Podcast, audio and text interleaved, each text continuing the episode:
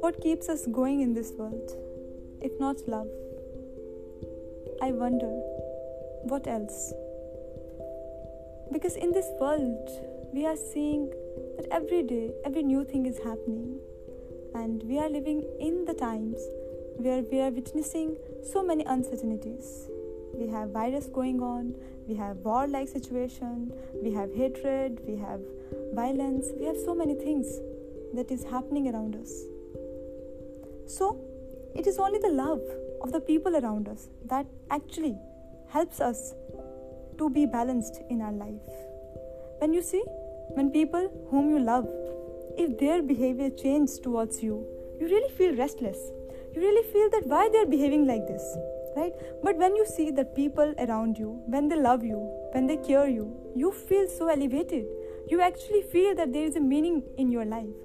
So, this is something that we feel when we get it from others, we feel elevated and good.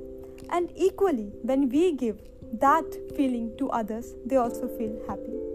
So, love is not only thing that makes us that makes the giver happy, but it also makes the receiver happy. And it is very easy to love. You know, it costs you nothing. It only costs you one thing. That is your kindness towards the other species be it human beings, be it plants, be it animals, be it birds, you know. And if we have developed this one feeling of love, then all other feelings come as gift. You know, if you are loveful, you will see that you are kind. If you are kind, you will see that you are truthful, you are honest. So love, I consider love as the basic, as a basic trait that multiplies all other good traits in human beings. So in this world, where you can become anything, where you can become anyone. Let's try to be loveful, not only towards others, but towards our own self too.